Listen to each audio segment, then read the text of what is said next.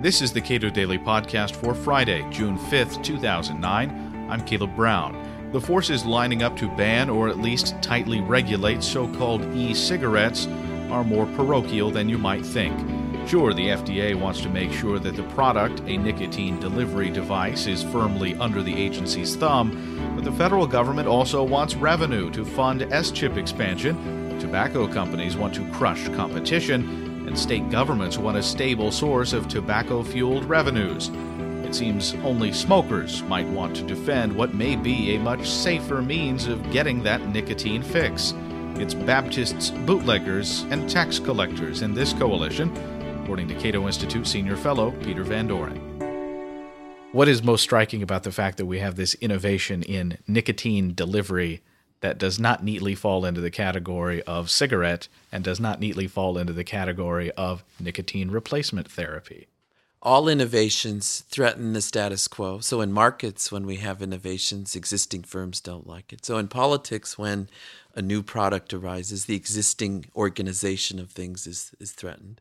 So, the FDA is th- threatened by this, or the component of the FDA, the people who, the Baptist part of the FDA, who are whose mission, in their view, is to make sure other people don't harm themselves through their own behavior, even though to you and I and any other libertarian that seems like an odd concern. But to many other people, the the point of the FDA and the point of something called public health is to be a busybody, is in fact to worry about other people's behavior. But then again, to the extent that this is a safe or a much less um, uh, lung destructive or, or body destructive nicotine delivery system, why would anyone want to discourage this given that people who are uh, addicted to nicotine have much other uh, uh, much more damaging delivery systems called cigarettes or or cigars or whatever. Why would this be a bad innovation? From the, uh, the stories I've read about it, one of the concerns is, well, we don't know what uh, certain chemicals do when they are atomized versus in their liquid form. But as you say, how safe does it really have to be in order to be better than cigarettes? There's a quote. Uh, you're right. I mean, that that's certainly my initial reaction. But there is a quote um, in the New York Times article that discusses this from a, a Mayo Health doctor from the Mayo Clinic in in Rochester, Minnesota. Um, the FDA has classified propylene glycol, which is a component. So the nicotine is dissolved in water, pro- propylene glycol, and other additives. Um, the FDA has classified propylene glycol as generally recognized as safe for use in food, but when asked whether inhaling it was safe, Dr. Richard Hurt, director of the Nicotine Dependence Center at the Mayo Clinic, said, I don't think so, but I'm not sure anyone knows for sure. I.e., the precautionary principle is in the absence of any knowledge or affirmative knowledge, we shouldn't let something happen. Whereas a, but uh, the presumption behind the precautionary principle is that the status quo is okay and change is, uh, is could be worse. But of course, you could be worse by staying in the same position you were, which is what you said, which is if everyone's still smoking cigarettes, that's that might well be. Uh, worse than the this chain this innovative product that's coming along. Well, doesn't that violate the well understood purpose of of the FDA to protect us from these harms? Yes. I mean, the short answer is yes. I mean, what's interesting is this isn't definitive. I mean, this is an interesting scrum. The the distributors of this uh, new electronic cigarette are suing the FDA for um, apparently, the FDA has, has seized shipments of these at the border. Most of them appear to be made in China, like so much uh, else of our products, and they're being seized at the border. The article, uh, I don't know enough about the industry. I don't know if there are any domestic manufacturers of these or not. Their suggestion is that there's no, so they're all imported. But like all regulation, there's leaks. So there seem to be enough of these new e cigarettes available so that um, there are hundreds of thousands have been purchased by U.S. citizens, according to the article.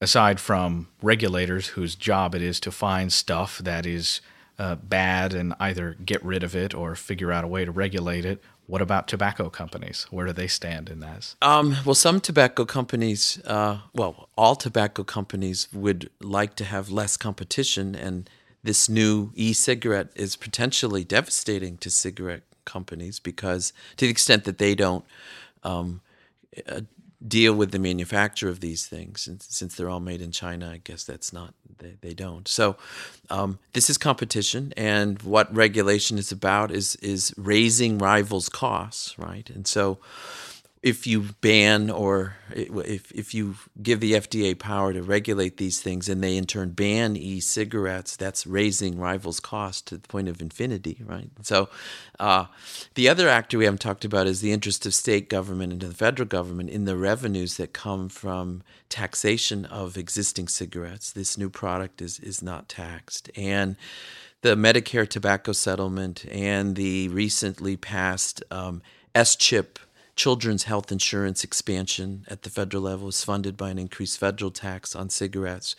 And so the, both state and federal governments, in effect, now have an interest in this product um, not not being used by smokers because that means revenue uh, that's lost to them from the non uh, from from the use of this product as opposed to the existing nicotine delivery system. If the idea is that this particular product ought to be regulated in the same way that cigarettes are, it sort of does give lie to the notion that taxing cigarettes is to the for the benefit of uh, smokers to help them quit smoking.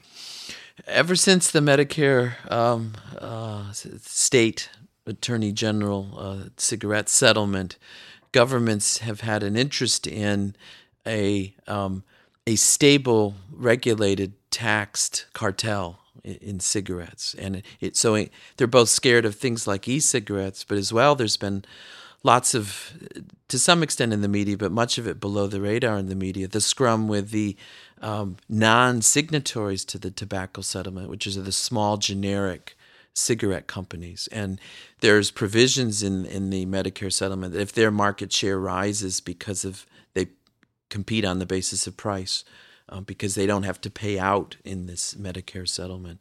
Um, that that triggers provisions in the settlement to reduce their market share and in effect um, make the contributions of companies to the states l- go down. Uh, and so no, the states don't want that. So they have an interest in reducing generic competition, and they have an interest in in in, in effect eliminating e-cigarettes uh, from the from the from possible consumption by consumers. So smoke them while you got them. Smoke them while you got them, and uh, we'll see what happens. Peter Van Doren is a senior fellow at the Cato Institute and editor of Regulation magazine. Regulation has devoted much ink to tobacco regulation. You can read the latest issue at cato.org.